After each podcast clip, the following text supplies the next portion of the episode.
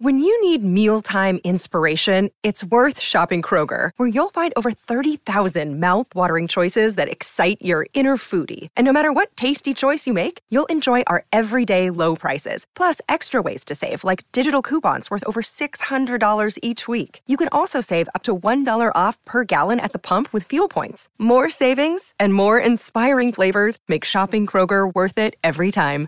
Kroger, fresh for everyone. Fuel restrictions apply. This is not your century.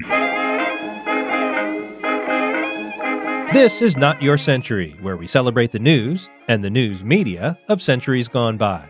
I'm King Kaufman. April 5th, 1961. Muni wants to raise its rates. Now, that's what we in the business call an evergreen story. Name your date, it's probably current. Muni had a $6 million deficit, and the Public Utilities Commission was ready to consider various ways of cutting into it. Among the proposals, doubling the fare on the downtown and mission shuttle buses, and doubling the fare for school children. Both of those fares, the shuttle buses and the school kid fare, were 5 cents, so the proposed increase was from a nickel to a dime. But that wasn't nothing in 1961. The inflation calculator from the Bureau of Labor Statistics says that today that increase would be like going from about 40 cents to about 80. Also on the docket, charging more for express service, cutting down on Sunday and holiday passes, and cracking down on freeloaders. The PUC hadn't made any decisions yet, but they thought they could cut the deficit by about a million dollars. The basic Muni fare at the time was 15 cents, about a dollar and a quarter in 2019 money, Commission President Don Fazakerly pointed out that they were the lowest in the nation, and he thought it would be a good idea to consider whether San Franciscans would be willing to pay more for premium service. Fazakerly also had something to say about a fire hydrant.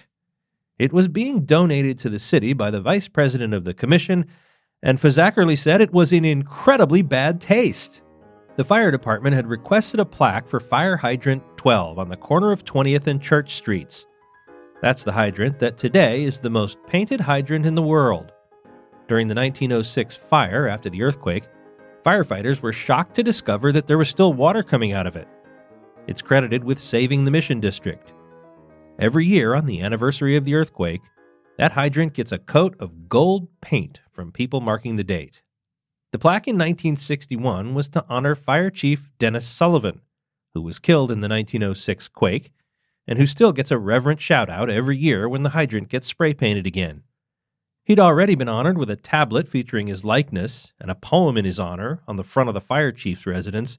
You can still see that at 870 Bush Street. PUC President Fazakerly didn't like the idea of the plaque, but he said he'd go along with it, without enthusiasm.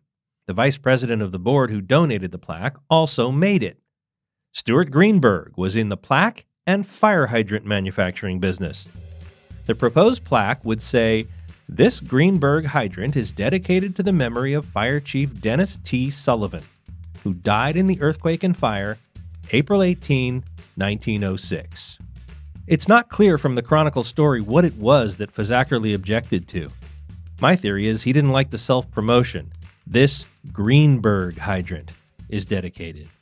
But maybe it had something to do with honoring a dead fire chief with a plaque on a hydrant, which, you know, gets sprayed on the regular by something other than a can of spray paint.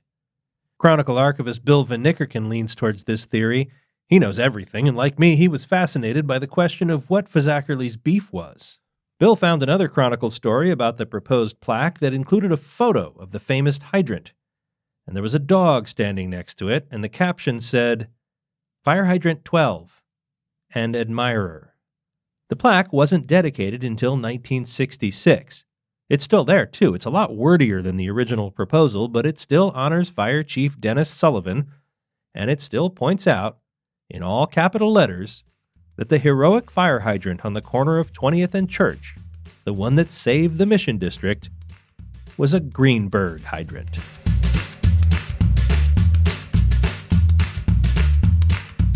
I told you the Chronicle archivist Bill Van Niekerken knows everything. Well, he writes about it too. You can find his column along with Peter Hartlaub's Our San Francisco, Gary Kamiya's Portals of the Past, and all kinds of great stuff from the Chronicles archives at the Vault. Go to sfchronicle.com slash vault. Not Your Century is part of the San Francisco Chronicle podcast network. Audrey Cooper is the editor in chief. Please subscribe wherever you get your podcasts. And if you like this show, we'd love it if you'd give it a rating and a review.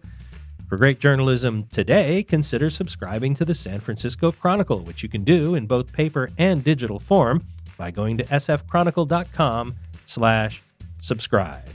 Historical research by Libby Coleman. I'm King Kaufman. Talk to me on Twitter at king underscore Kaufman. We now return you to your century.